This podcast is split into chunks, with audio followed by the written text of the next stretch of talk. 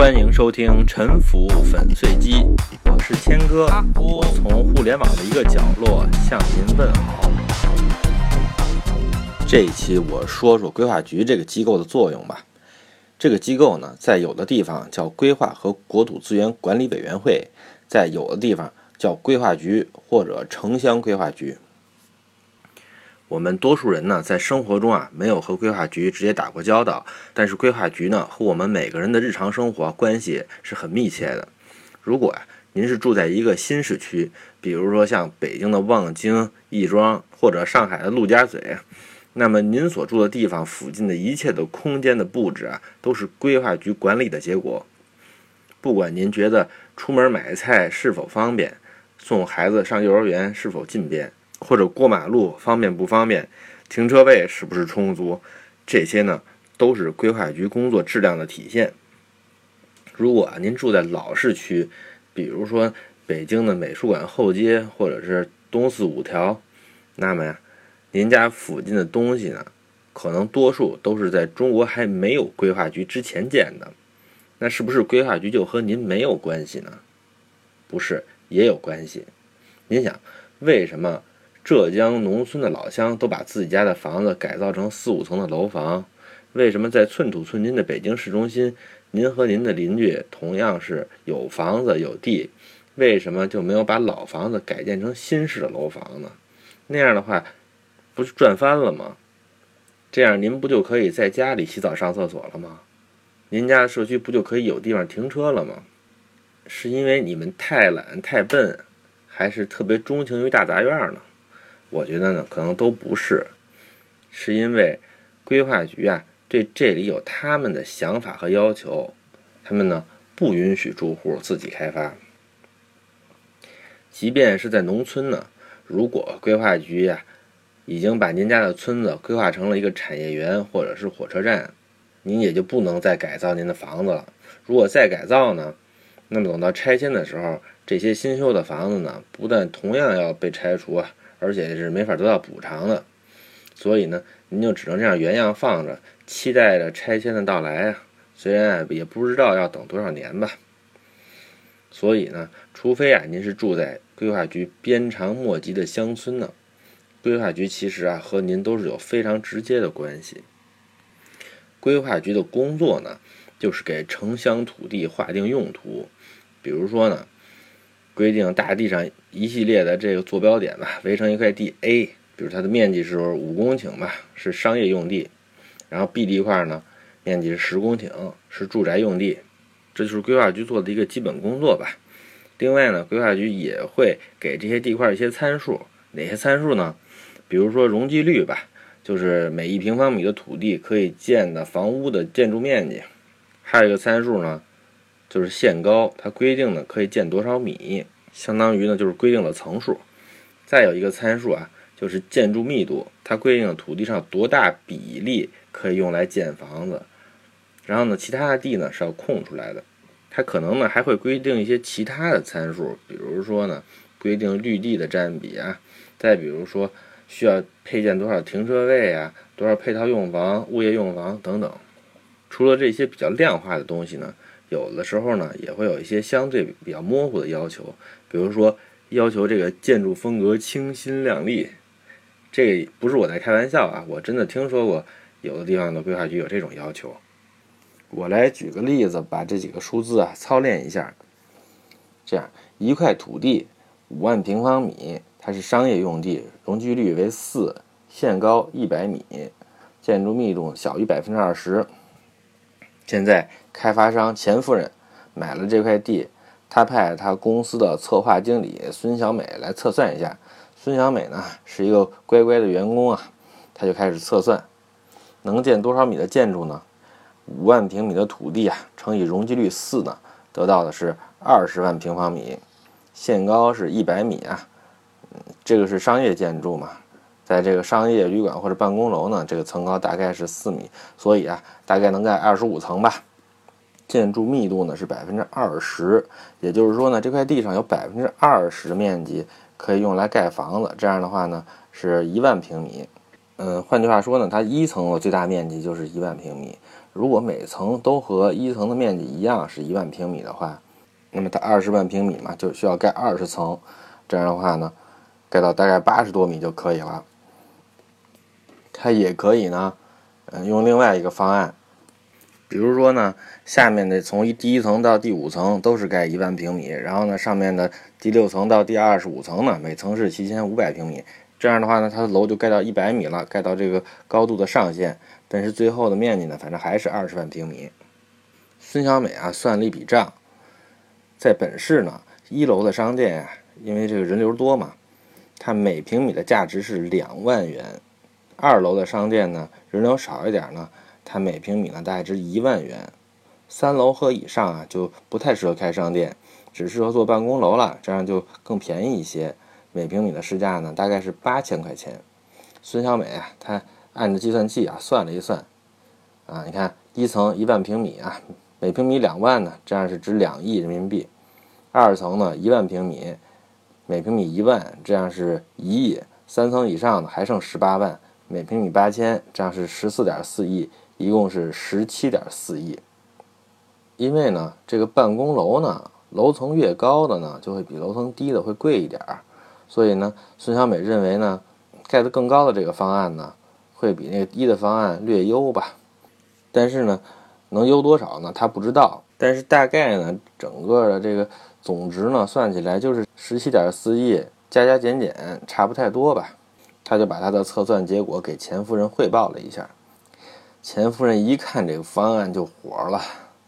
我五万平米大一块地，你一层商业，这个寸土寸金的地方，才给我盖了一万平米。孙小美说：“是啊，规划局就这么要求的，这不是写了吗？建筑面积小于百分之二十。”钱夫人说：“老娘去找规划局去。”这样，钱夫人就冲进了规划局啊，找到办事员，办事员叫金贝贝啊，说：“金处长，我们这块地的建筑密度百分之二十能突破吗？”金贝贝一看，干嘛想改规划参数啊？这个参数是我上个月写的，你拿科员不当干部？他就跟钱夫人说：“这个已经是书面要求了。”他就很坚定的把钱夫人给拒绝了。哎，钱夫人灰溜溜的回了家呀，他很不甘心。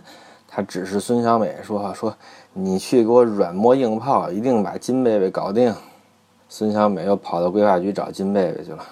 孙小美怎么说呢？他说：“啊，我们考虑呢，在未来城建一个全球一流的中医、中药、白酒、茶叶、玉器、根雕文化体验中心。”方案我们已经画出来了，请您过目。金贝贝一看，哟，这小姑娘很可爱嘛。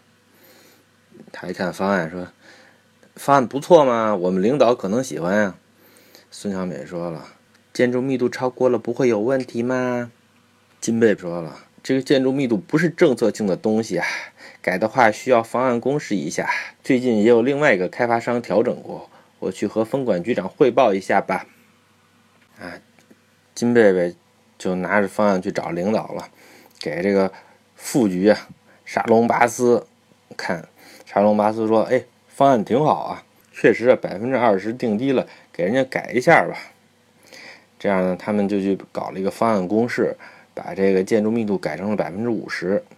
这样呢，在钱夫人的新方案里啊，一层、二层的面积就可以更多了。一层的商店呢。五万乘以百分之五十，变成两万五千平米，每平米两万呢，这是五亿。二层呢，也可以是两万五千平米，每平米一万，这是二点五亿。三层以上呢，还剩下十五万平米嘛，每平米八千，这就是十二亿。你加起来一看，一共是十九点五亿，比之前的那个测算呢，十七点四亿呢，多了二点一亿。然后呢，成本其实没有什么变化。怎么样？金贝贝这一句话，钱夫人多挣了二点一亿，一下子就完成了二点一个王健林的小目标啊！孙小美呢，因为办事得力，嗯，也多拿两万块钱奖金。您注意，金贝贝的行为呢，侵害社会的利益了吗？没有，房子多卖的钱呢，是通过市场的认可挣到的，是给这个世界创造了价值的结果。可能呢，您没有立刻理解规划上的优化呀，到底给社会创造了什么价值？第一呀，和楼上的商店比呢，一楼的商店啊具有更高的效率，它提高了商家的劳动生产率啊，客户进进出出更加便捷，商场一层面积大。品类更齐全，客户能够方便到达店铺，也节省了上下运输的人员和货物的时间和负担，这本来就是合理的，也降低了客户使用他们的时间成本。第二，和楼上的商店比，一层的商店呢，可以让在人行道上来往的人啊看到店铺的招牌，甚至啊可以看到店铺里的商品和氛围，这样就产生了推广效果。推广效果。也是一种很重要的经济价值啊。第三，从最不济的角度呢，一层的房子啊，它具有灵活性。无论呢你是用来经商、办公、居住，一边经商一边办公，或者一边经商一边居住，或者呢一边经商一边办公一边居住啊，都随您的便。这就是具备了更强的抵抗经济波动的能力啊，同时啊又具有持续的潜力。不管是城市规划还是建筑学啊，他们的工作原则呢，都是达到上述的三点：效率、推广、灵活性。财富啊，不是靠印钞票创造出来的，是靠提高劳动生产率创造出来的。这个金贝贝金领导，他做的事情呢，就是对资源的一次优化。这个创造出来的价值呢，是不带水分的。而且呢，这个建筑密度百分之五十呢，完全是在一个合理的范围，并没有改得太高。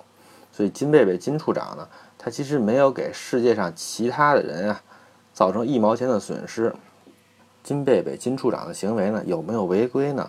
没有，他是通过合法的程序，没有破坏政策，经过了上级的审批，经过了方案公示的民主程序，向社会公开透明的发布了信息的。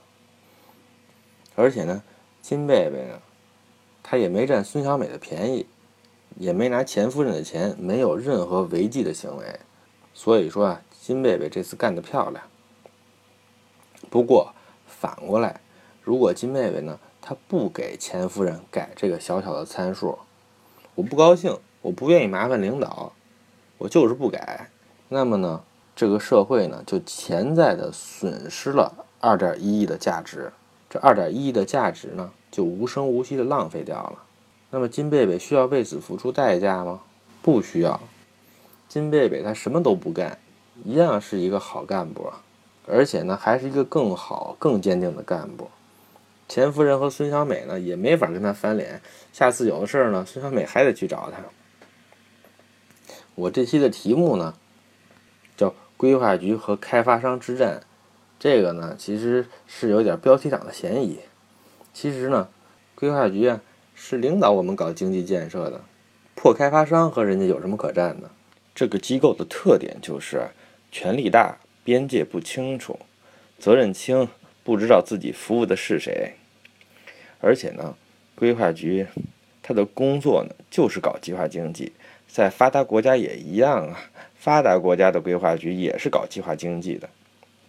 如何让他们在工作中只做好事儿？如何避免抑制市场经济活力，避免干扰和破坏正常的经济活动？